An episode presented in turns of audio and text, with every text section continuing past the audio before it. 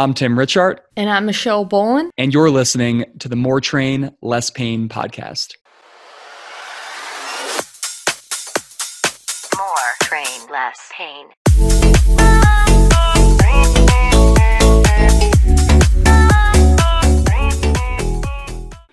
Welcome to More Train, Less Pain, the listener request episode. Michelle, how the hell are you?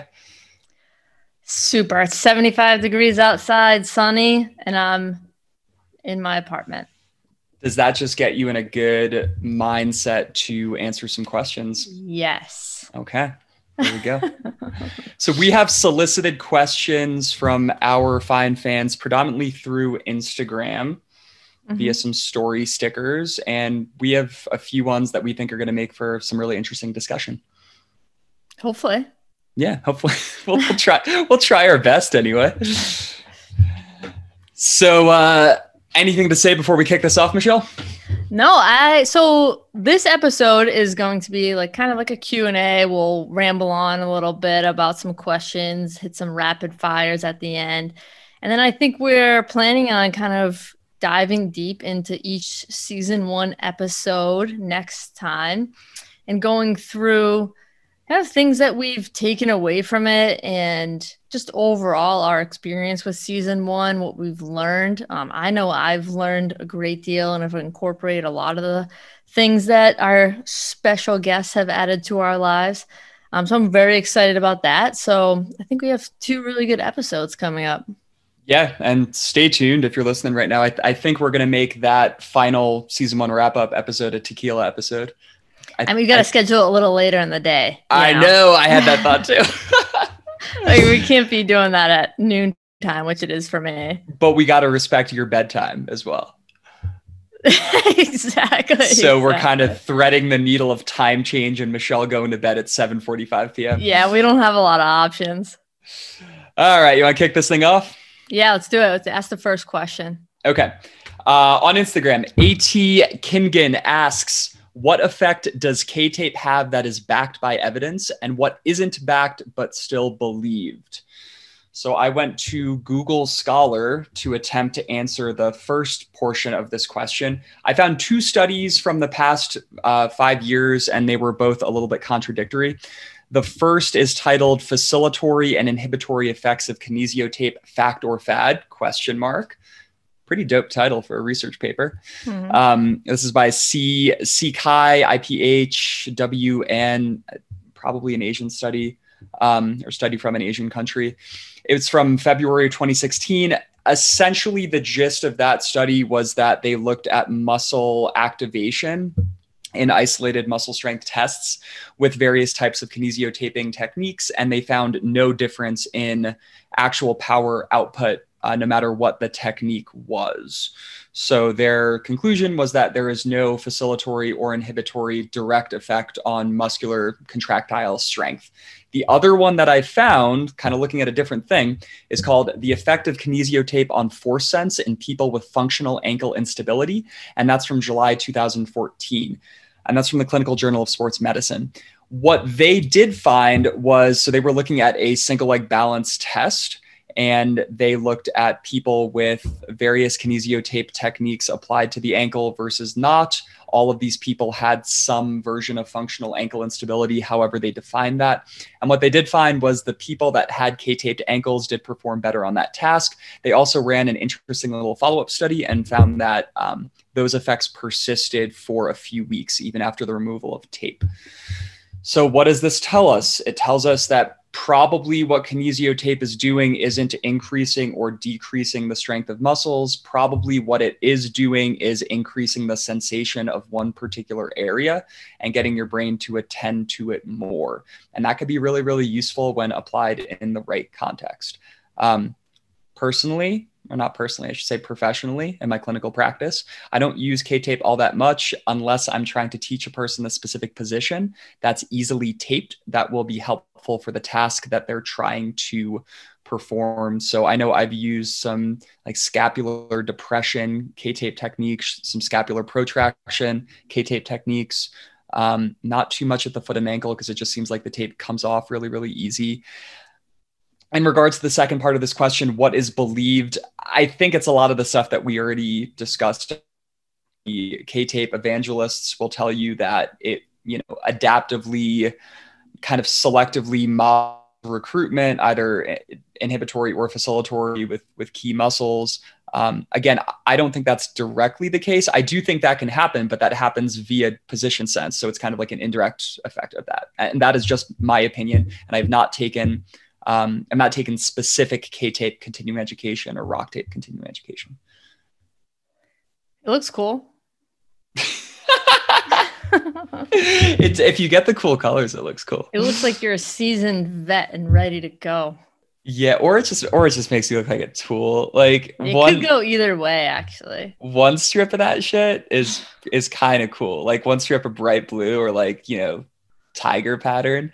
Yeah. But you see these people that are just like held together with K-tape or they think they're and this is I mean it's something that you and I kind of talk about like we're in favor of interventions that promote an anti-fragile or unfragile mindset. So it's this notion that you know if, if you're the type of athlete or the type of practitioner that thinks that folks have to be taped up to get the job done, I would argue that's maladaptive and probably more harmful than helpful. We'll be back to the show after this quick message. Whether you're a trainer, coach, or therapist, our jobs are hard. And oftentimes, the last thing we want to do after a long day or week is sit down and write ourselves a quality fitness program. During my first few years out from physical therapy school, I found myself falling into this trap and repeating the same ineffective workouts that yielded the same familiar aches and pains, along with the same old strength numbers or running paces. Towards the end, I found that it started to sap some of the enthusiasm I was bringing to the table when working with clients, and I couldn't have that. One of the best personal and professional decisions I've made in recent memory was hiring a coach to design my own strength and conditioning programs. Removing the pressure of constructing my own workouts was massive and enabled me to experience different facets of training while continuing to progress towards my unique fitness and performance goals. That's why I'm so passionate about my remote personal training service. Every four weeks, you get a new program fully customized around your time demands, injury history, performance goals, and equipment availability. Each exercise in the PDF is linked to a YouTube video of yours truly, so you always know what you're supposed to be doing.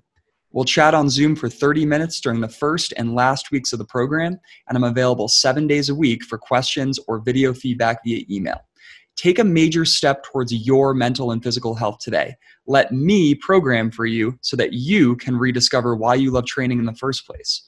Find out more by going to timrichardt.com slash services. And now back to the show. Hmm. Boom. On to the Any- next one. Anything. By the way, thank you so much for your question, At Kingen. Moving on. And like Michelle said, what we're going to do is larger questions that take a little bit longer to answer, and then we will do a lightning round at the end here. Moving on. Yeah, How I'll let im- you know what questions that I went on the internet and looked up research studies for. that, that was the only one. I wanted to start with that because I was very proud of myself for remembering how to use Google Scholar. I'm very proud of you as well. so much love on this fine Friday. Okay. How important is it to make rehab fun and how do you go about doing that? Michelle, I'll sell, I, I'll say my piece first, but I am actually curious to hear what you have to say on this because I feel like you do a good job of making training engaging. You're so sweet. Thank you. Yeah, of course. Um, in my opinion, the biggest barrier to most clinical outcomes and most progress is compliance. So, making things fun can help with compliance, making sure that your people actually do their things. However, we have to be really careful not to make the rehab experience as much of a thing than the fitness experience. I think as clinicians, steps should be taken to make rehab not miserable, um, to gamify it when we can, to track it when we can. This is where key performance indicators kind of come in. But in and of itself, the goal of rehab isn't to cultivate a, a fun experience. Um, it's usually to accomplish an incredibly specific objective improving range of motion managing an active injury or coming back post operatively or you know post traumatic event so i realize that a lot of that is not a very specific way to answer this question I, I think it's important to make rehab as fun as possible but not to make fun the primary outcome of rehab? Yes, that that's that's a good one. Um yeah, because I feel like rehab, someone's coming to physical therapy, it's almost like they have an expectation that it's going to be more of a quote unquote like serious environment. Like they're there to do a job. They're there because they have an issue and they want it solved.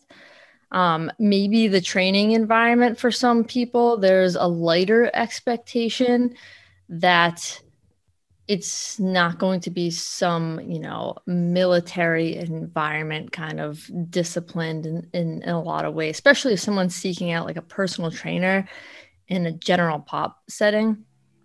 I think one of some of the most successful trainers are just good people and keep people engaged and keep a fun atmosphere while fitness is being accomplished. Um, so I think it's a little bit different ball game between the two environments. Yeah, I, I would agree. I mean, I think something that you and I talk about quite a bit is the cultivation of a fitness experience. And I think for young trainers listening, it's like learning to cultivate that fitness experience is the difference between being able to charge $50 a session and $150 a session. So it's really, really, really important.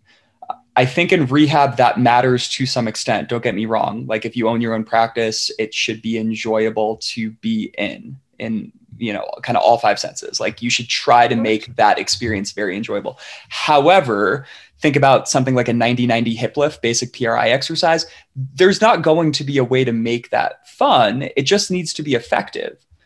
So I think I, I think, think it's almost like the polar opposite of how can you how can you mo- not make it a terrible experience so i've i've been in situations where the person is just has zero personal person skills um, doesn't even like make eye contact with you. They're just kind of taking taking notes as they go or you know they're out in the hallway and you can hear the things that they're saying while you're in like kind of a private room. Oh my gosh. And it's inappropriate or it makes you feel uncomfortable. And then they come into the room and you know that's a experience that people will will dread for a very long time yeah i, I would basic skills I would, yeah, I would completely agree. I do think there's a ton of overlap in the a lot of the things that make a fitness experience enjoyable could help make a rehab experience less terrible.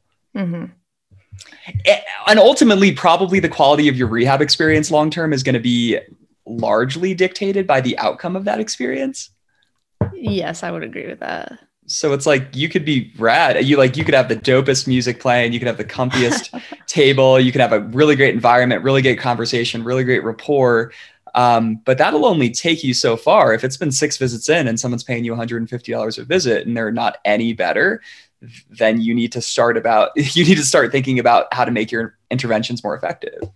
Yeah, and sometimes I've had situations, well, first of all, I always win people over with my just unbelievable sense of humor. But I've had experiences Thank you. Thank you. um, I've had experiences where people have have said to me that either you know they may not be getting results with someone but they really enjoy them as a as a person and or maybe their personal skills create a better outcome because they are having an enjoyable experience. Um, but yet, I I think trainers, even if you know you're having a bad day, you have a bad attitude, even just taking five minutes before the session, going for a walk, and just regrouping and really coming into the session with an effort of creating a fun environment and asking them questions about themselves um, and really get them talking and laughing as soon as possible is always going to lead to better outcomes and better experiences. Yeah, I, I also think I, I think I heard Mike Robertson say this like the first time I ever heard it, but something to the effect of take what you do very seriously, but don't take yourself seriously. That's a good one. Yeah, so I think you know, and that's a little bit tongue in cheek, but I, I, I give you know a sideline hip shift to folks all the time, and I up front I'm like, hey, this is gonna feel like the most boring shit in the world, but it's a really remedial position that's important to master, and that's layered in with all the things that you already mentioned. You know, me asking them about what actually matters to them, about their Mhm. most recent trip up a mountain, about their kids, about so so it actually and I I do think that helps the practitioner as well. Like Danny Danny Matei calls this the like the give a fuck rule. Like you, you actually gotta give a fuck. like it makes the experience for you more enjoyable if you authentically care and people pick up on that. yeah. And this kind of bleeds over into the next question as well. I think to put this one to bed, uh, the other thing that I wanted to mention so tracking range of motion, like if that's the primary outcome of a, of a, of a stint of rehab, I think that in and of itself can make it a more motivating experience. Like I've had, I've definitely had dealings with practitioners before. Okay, like uh, Mike Camperino, Mike Camperini, Campo is a really good example of this, where like he has a detailed spreadsheet, Zac Cupples as well, of what my ranges of motion have been. And I've known Zac like four or five years at this point. I've known Campo two or three years. So it's like it's actually pretty motivating to see, oh, my hip Mhm. internal rotation is 25 degrees and it used to be five degrees. Like that's pretty cool. So that's going to create more continued buy-in and in my mind make the experience a little bit more enjoyable. The other thing I did want to mention is yoga. So it's like I think if we're trying to make a rehabish experience fun and engaging, the closest thing I can think of that isn't rehab would be something like yoga, where it's like positions flowing into one another. We're breathing, we're doing it together. Mhm. And I think you could probably get some of the effects of more traditional rehab from something like that. But it's just the primary outcome of yoga is not going to be a, a specific medical outcome or diagnostic outcome. Yeah. And speaking for myself with the, the, individual you just mentioned, Mike Camperini, um, I I've gone. It's more like a an experimental project. You know, when we first started learning about like Postural Restoration Institute, like people would, you know, do hip ranges of motion tests on me, and then give me some interventions, retest. And I always thought it was extremely boring, zero fun. um, but then someone like an individual like Mike, I remember I was having hip pain. I think it was two years now. And he's just a local friend. So I called him up, went to the gym, and all of his exercises that he gave me looked like things I was going to do in the gym. So that was fun to me. That's more related to the things that I enjoy. Thus, I probably was more, um, I followed through with the exercises a lot more. Yeah, that's that comes down to knowing your client too. Yeah, If, if a. Michelle walks in through your door, you want to get her up off the ground as quickly as possible. If you can never even put her on the ground, she's going to love that. Yes. Whereas if you're working with, you know, a 65 year old grandmother of three, it's going to be very threatening to put them in a split stance with a trap bar. hmm Yes, and the less likely they are to succeed at some something, the less fun, quote unquote, it's going to be for them. Yeah. So I think, I mean, in summation, rehab can mean a lot of different things. Fun within any of those contexts can mean a lot of different things. But I, we both kind of think it's possible to make rehab le- less bad, kind of fun, but it's never going to be as fun as a 100% fun oriented fitness experience. So working with you is always going to be less fun than working with me. That's what I'm saying. Just kidding. Okay. Move. Oh, and that that was by Bell House Fitness. So Bell House Fitness. Thank you for your question. Next big question. Why make general fitness and wellness be so complicated, confusing, and elusive? By A. C. Anyak or A. Kanyak. Apologies for one of those pronunciations. Michelle, you want to kick this off? This is my favorite question that we received. And my favorite question in relation to it actually made me stop and think of like, oh yeah. Like, do I make things like too complicated? Um, why do we do that? And you can go in many different directions with this. Um, I won't steal what you have written down as your answer, but it depends on kind of like what we're talking about.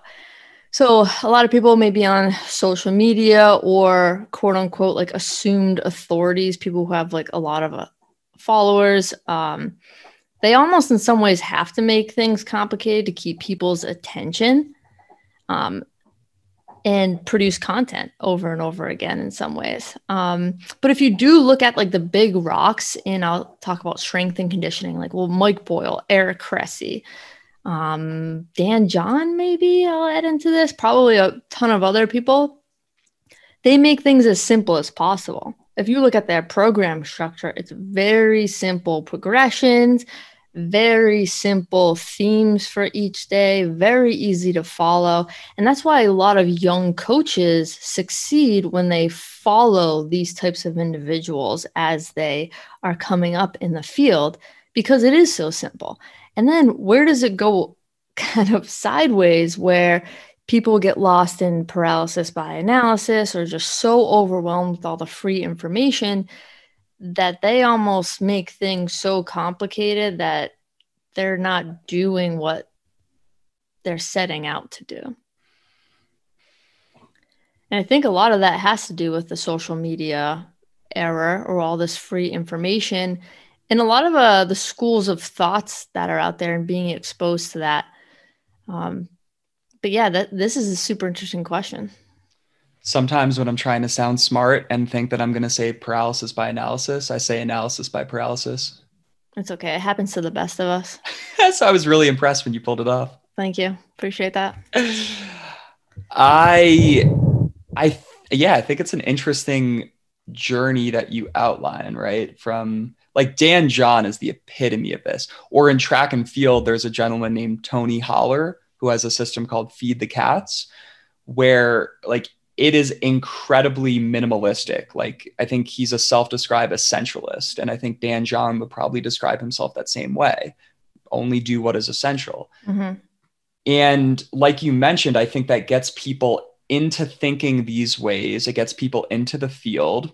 And then eventually something goes awry. They're not getting the outcomes they want, or they get injured, or something like that. And then they feel like they don't have all the information they need to manage that new situation. And I think we have to be careful because this is probably where increased complexity is appropriate. I I reference this quote by I think Albert Einstein, but make things as simple as possible and not simpler. And I think that that's a really good framework. I think the starting framework should be to make things as simple as possible.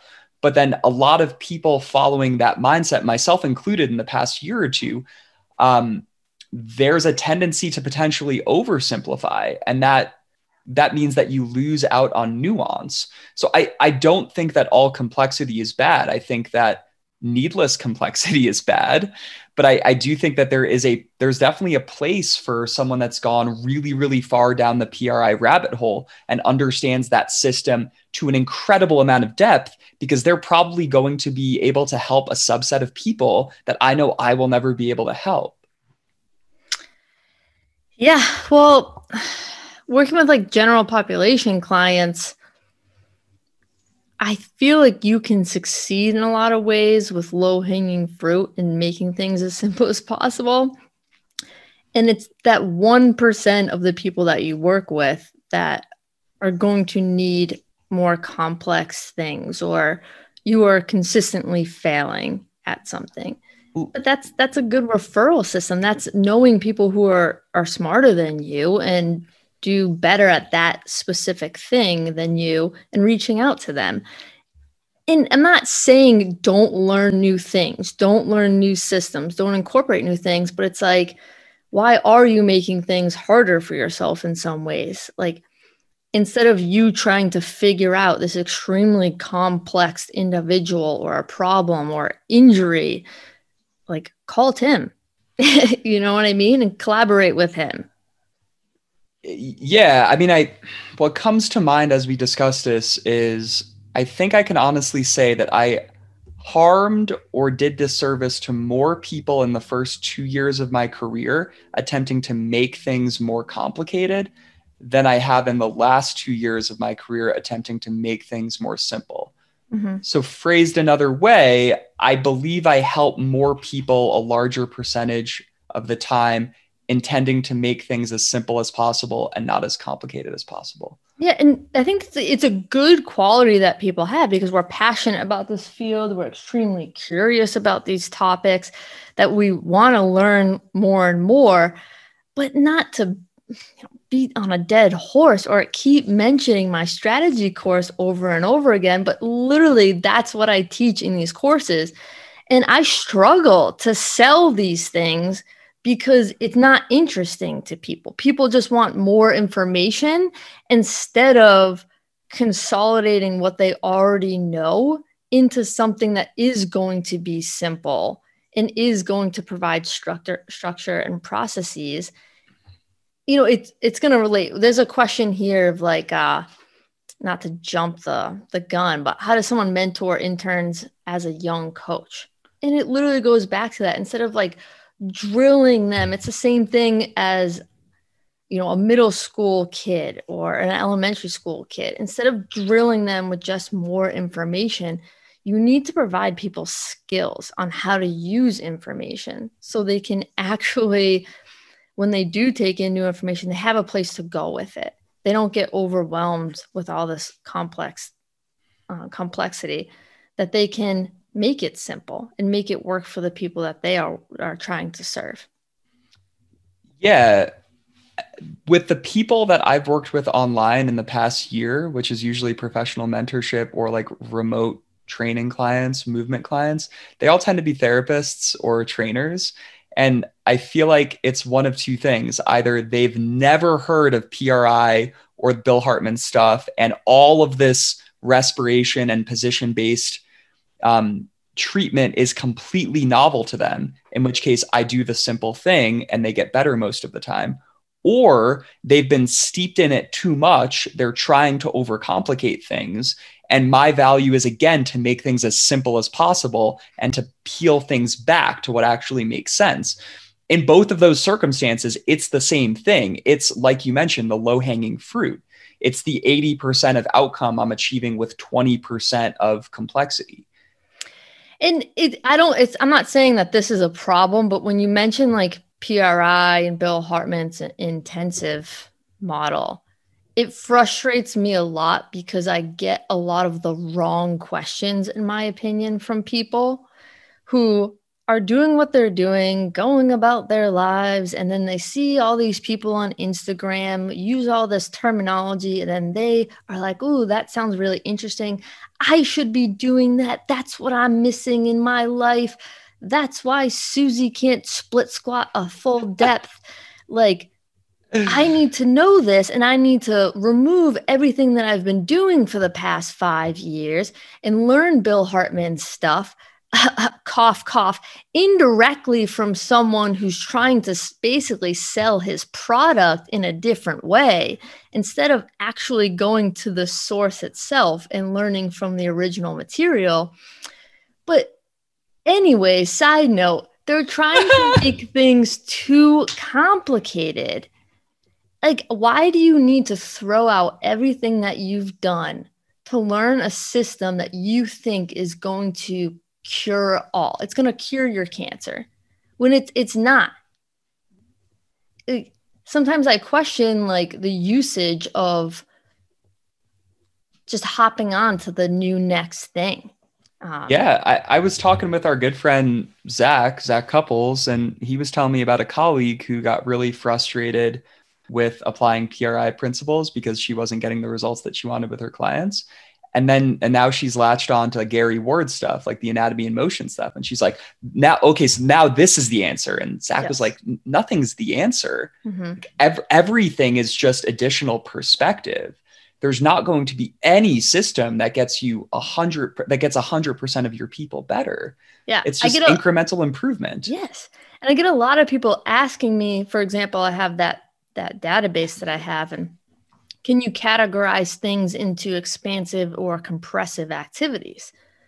And again, it's it's trying to ser- turn something that you don't understand into something that's actually too simplistic just so you can use it easily.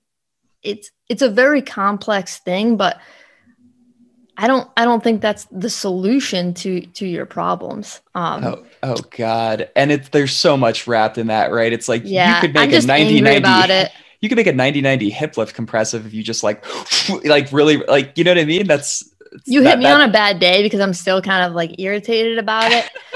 but it's like, yeah, like where? Like what exactly are you talking about? And like if I do quote unquote an expansive activity, which no such thing, and I just hold my breath or brace, like it's all about coaching execution and your ability to coach things more than the decision for a specific exercise or movement pattern. Um, anyways, but going back to the original question, a we're lot of it so- we're getting soapbox Michelle today. this is good. I don't even remember what I was originally talking about before, but going back to the question, um, you know, a lot of it too is making things very complicated because you have to sell things, right? So there's ego of practitioners, there's um, you sell products and courses, um, a lot of things like that. So you can't be ignorant to those things as well. But I think we do, as an individual or personal trainer, you have to make things simple. Um, you can't rely on other people to do it for you. Um, in terms of, I I try to take learning slow.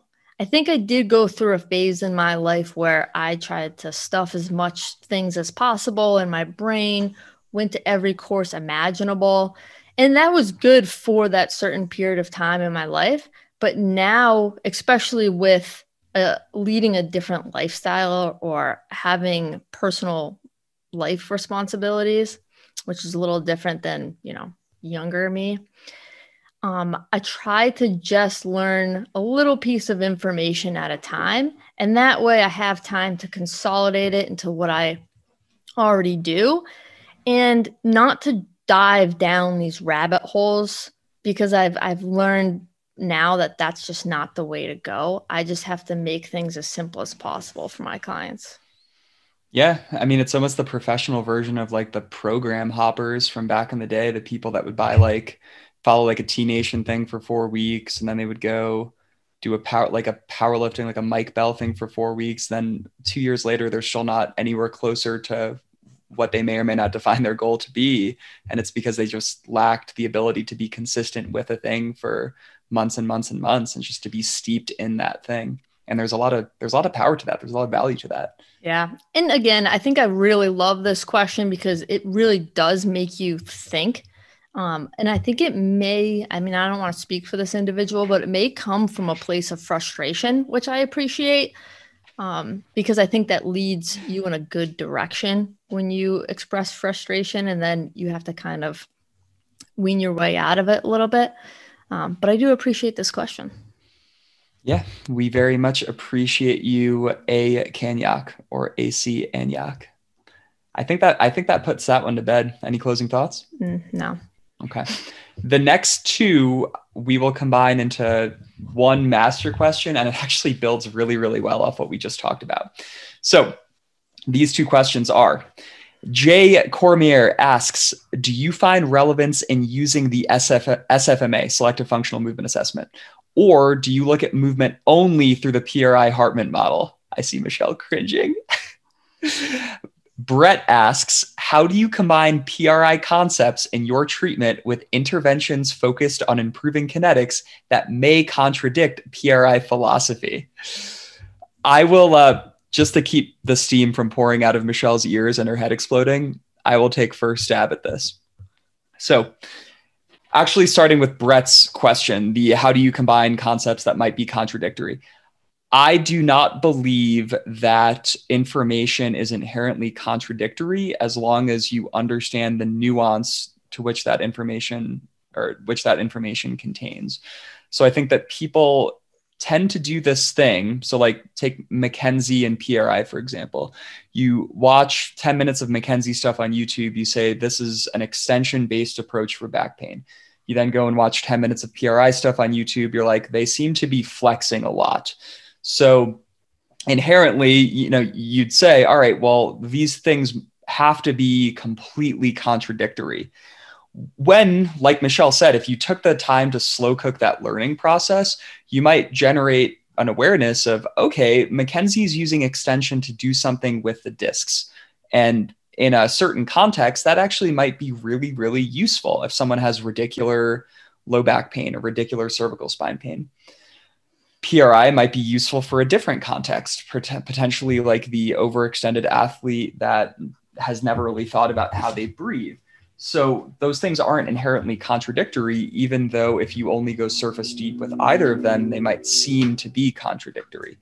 So, uh, how do I mesh different systems that seem to be telling me to do different things? I would say you, A, you fall back on what you already have been doing that is working. And then B, you try to dig deeper for the nuance in each of those systems so that if there are useful parts to those systems, they can happily coexist within your model in a useful way and not contradictory way.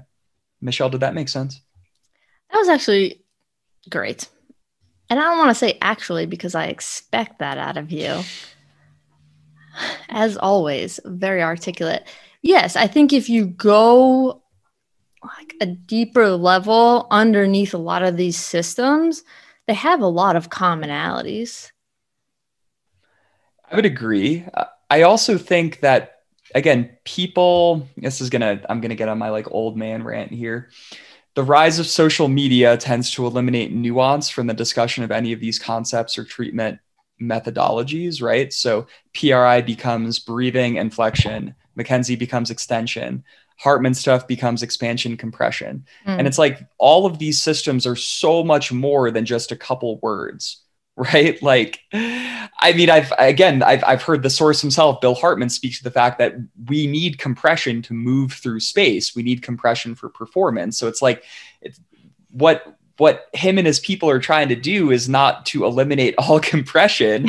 it's to it's to just explain that like hey some things happen during compression something some things happen during expansion uh, we find this to be a useful way to describe movement and you know we can do things with that line of thinking. The same with pri the same with mckenzie to some extent the same with fms and sfma yes. Um, well first of all i don't like how you are basically implying to everyone that i am an angry individual I said I'm the that like the just social media week. thing is like that's like that's my thing where I'm just like everybody's becoming an idiot because we're only reading 200 characters at a time. Yeah, just this week, just this week only. No, I genuinely appreciate this question. I think it's great. Um it's interesting because you brought up contradictory um information. That's something that's always going to exist in your life and not just in the fitness realm. So, again, I think it's going back to having the skills or abilities to deal with contradictory opinions, quote unquote facts. Um, Is there a course that might help you think through how to deal with contradictory opinions or facts? I think so. It's actually, I think it's like on michelleboland-training.com. A smart cookie, that Michelle Boland. Anyhow. oh, I'm kidding. Um, but I was actually having um, a very lovely discussion with one of my um, one of my favorite clients this morning, but we were, we were talking about the academic system and how they just throw information at you, but they don't actually provide you. Uh, one of those clients had to send her daughter to a place that taught her organizational skills, basically how to help with academics and it's like well why isn't that the academic kind of role this is, goes back to that it's like you have to have the skills to be able to organize information and take pieces of information from different systems and models and places that you've learned to be able to create something that is going to get results or or fit into the context in which you are working with. Um, and that's a lot of i think skills that people are lacking not to say that you know, I have all those skills, but that's something that need, needs to be created before again people are jumping around to all these huge systems um, in models and expecting it to be the final solution. Um, uh, let's hit the second half of this question. Or do you look? One sec. Uh, no, I just think about exactly with what you were just talking about, but in the in the nutrition word, it's like you can world. It's like you can totally see a, a Twitterized version of facts that would go something like, "Carbs are needed to fuel exercise," or "Carbs will make you fat." And it's like both of those things are true, but they completely lack nuance and a more detailed explanation of in what context each of those things would be true. Right. So it's like it, we just have to be really, really careful um, evaluating things at a purely surface level and then labeling them contradictory because that probably propagates unnecessary confusion on the part of the consumer. Yes. And I think it goes back to people's ability to extract useful information. And again, you kind of went into flexion and extension being labeled or solely associated with a certain model or system. And I, I think that kind of goes down maybe a, a negative aspect of that. But in terms of extracting information to make it useful for yourself and in, in your context, I think it's a skill of extracting concepts, turning them into principles that you can now work with. And now that becomes your kind of framework um, that you exist around and creates um, your own structure and system around. There's a few, I would say, great books. I wasn't really highly impressed with them but I will mention them. Um, one is called Thinking in Systems and Mental Models. It's right here. I, I don't know who wrote it, but um, you want to show note that bad boy? Yeah, and then there's two books. There's two volumes called The Great Mental Models. The, volume one is General Thinking Concepts, and volume two is Physics, Chemistry, and Biology. And you know, I think you can get through these books pretty quick. I think, to be honest with you, they're books that could be 10 pages long. Um, but I think it gives you really good information on how you think. Can you extrapolate like information? Can you turn it into uh, processes or a way to think versus, you know, we talk about like specific methodologies and black and white kind of answers. Um, so that's just kind of my general tips. Maybe maybe check out those books or my course. I like that quite a bit. And I think one of the best things that you could do as a human, um, not just as a professional, is try to have more discussions with people that think differently than you. Oh yeah, that, and, that that's clutch. And tr- and try to not only understand where they're coming from, but understand with what they think how how that action or that thought process might be useful in a certain context. So again, going back to the McKenzie or PRI example, it's you could be a you know the most diehard PRI advocate, but trying to ask yourself, all right, like when would this McKenzie stuff actually be really useful? And that'll for me, that's helped me break out of the mold of thinking that there is a way to do things. That that was a really good point of having conversations with people. And this is obviously easy for me, but I think some people need to keep this in mind of just removing emotion a little bit from it, um, especially on social media. I don't know why people get so aggressive on social media, but don't take things so personally with when different opinions, um, and know that they're probably getting just as good good results from doing something different. Um, but uh, the second part of this question is Do you look at movement only through PRI or the Bill Hartman model? And I would say no. Um, I think they've been highly influential, but I don't think people realize how much I am really biased towards my experiences and kind of upbringing in this field in the performance realm. Um, heavily biased towards foundational strength and conditioning concepts and performance based mindset. I think my movement lens, yes, again, it's been influenced by those two things and concepts and guidelines that I use within exercise selection. But what I really have is a process that I take through questions that I prompt to myself of especially for program design of what are the skills that this person needs to be able to do to reach their specific goal? What are the abilities within those skills that I can teach and improve upon? And then what drills can I create that are going to teach that individual those abilities or acquire those abilities that will improve those skills? That's kind of my general movement framework. Um, maybe for assessments in terms of you know seeing a split squat in front of me and thinking you know why are they pushing their hips back? Yeah i think a lot of that was taken through those two models um, but i don't think it, it overruns um, me or um, my personal fitness kind of mind frame I like that. I like that quite a bit. I'll I'll probably give this listener what they want with with my answer here because it's going to be it's going to be the like I think your answer was the more important one.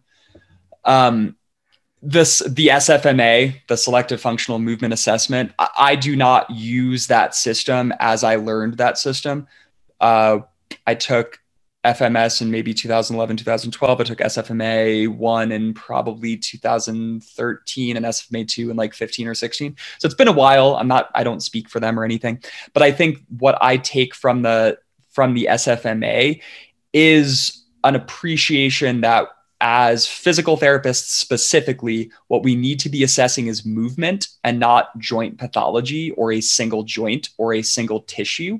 And that's just a paradigm shift that I think should occur in universities all throughout the country. I think the model that we're taught in school with the 10 special tests for each type of pathology is outdated and not incredibly useful given our skill set and scope of our practice. We're not orthopedic surgeons. So it doesn't really matter if we diagnose someone has a hip labral tear. Like we treat movement impairments. So we should be really, really skilled at looking at movement.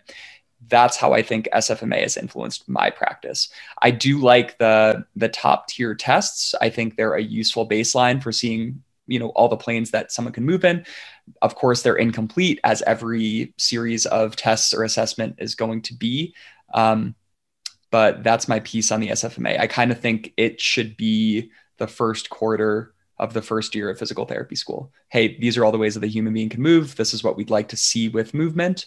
Um, when you establish there's a deficit then we can go into okay cool. Why is there a deficit? How do we go about remediating that? All those things. That's very clear cut. Um, I think in kind of my world, how I think about things is kind of uh, three different big categories. One would be movement quality, the second would be fitness, and the third would be performance.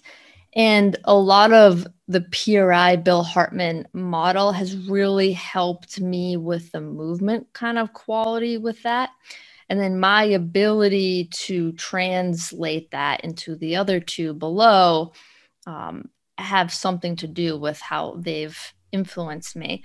But again, going back to my previous experiences and kind of upbringing in this field is really heavy and heavy and biased towards, you know, the fitness and performance aspects. Movement quality, I would say that more relates to access to joint ranges of motion and movement patterns um, and, and, and those types of things. And that's where, you know, if I have a client who's very heavily towards that, I will collaborate with someone who I think is better at those skills than I. Um, for instance, I sent you uh, a client a couple weeks ago. And then fitness is looking at exercise in terms of physiological and mechanical changes to specific tissues or overall systems and then performance and that's really excuse me and fitness is really the development of those things and performance is the expression of those so it's my ability to express fitness in a task oriented environment such as sport um, so those are kind of how I think of those things and and how kind of different systems and models have influenced each one of those kind of categories. I think we beat that one up pretty good. Lightning round. Yes. Okay, we're going to attempt to answer each of the following questions in 60 seconds or less. Dr. Boland, you ready? Yes. Declan asks, what's the bench press at? Great question. Um, you know, I haven't, I'm just going to say dumbbell bench press because I haven't barbell bench, bench press in a significant amount of time. Um, I would say I can do, I wouldn't say this, like, I think it was not too long ago. I did 60s for three reps, and I think I did 65 for one. That's pretty good. Bench and body weight at like 115, 120 body weight. Yeah. yeah, yeah. Hell yeah. Okay. Ryan asks if you could only do two exercises for a whole year, what would they be? I would just say clear cut, trap bar deadlift, and dumbbell bench press. Boom. Yeah. Um, if you're keeping me in a gym, I go split squat pull up. If I can access the world, I go sprint in a grass field and climb. Are you not going to answer the bench press one? We will be back after this quick message. The biggest struggle trainers have with building and scaling their online training programs, attracting remote fitness clients, and maintaining communication is having quality videos that provide exercise technique and coaching instruction. So stop searching the internet. You will never find them unless you go to michelleboland-training.com. Imagine all of those funny looks your programs get when clients are trying to figure out what an exercise is instead of having clear instruction. Gain access to over 900 exercise videos and hundreds of positional variations that you see on my Instagram to send to your remote clients with the new MBT Exercise Database 3.0. You will not find a contralateral reach walking lunge, a front foot elevated ipsilateral cable row, a Komodo crawl designed for posterior expansion, or a frontal plane hip shifting med ball slam on YouTube or anywhere else for that matter. The new database drops June 2021. Be the first to be notified about a pre sale by signing up for the waitlist using the link in my Instagram profile. And now back to the show. I pre I'm fairly awkward. I'm fairly confident I could replicate what Michelle can do, but not much more. at a, bo- That's at why a body you at a, answer. at a at a body weight of 165.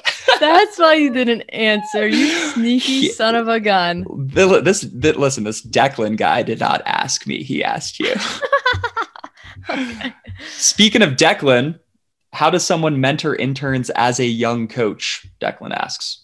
I love this one. So I wrote down a few things. One of my biggest things is I've kind of already mentioned this, so I won't beat it down, but um teach skills um in organization abilities with t- with kids more so than associating specific exercises or methods with something that they should be doing. So, for example, when you're teaching someone to program design, you know, back in the day, I would literally was kind of told, where is your hang clean, back squat, and bench press going to be within your training session?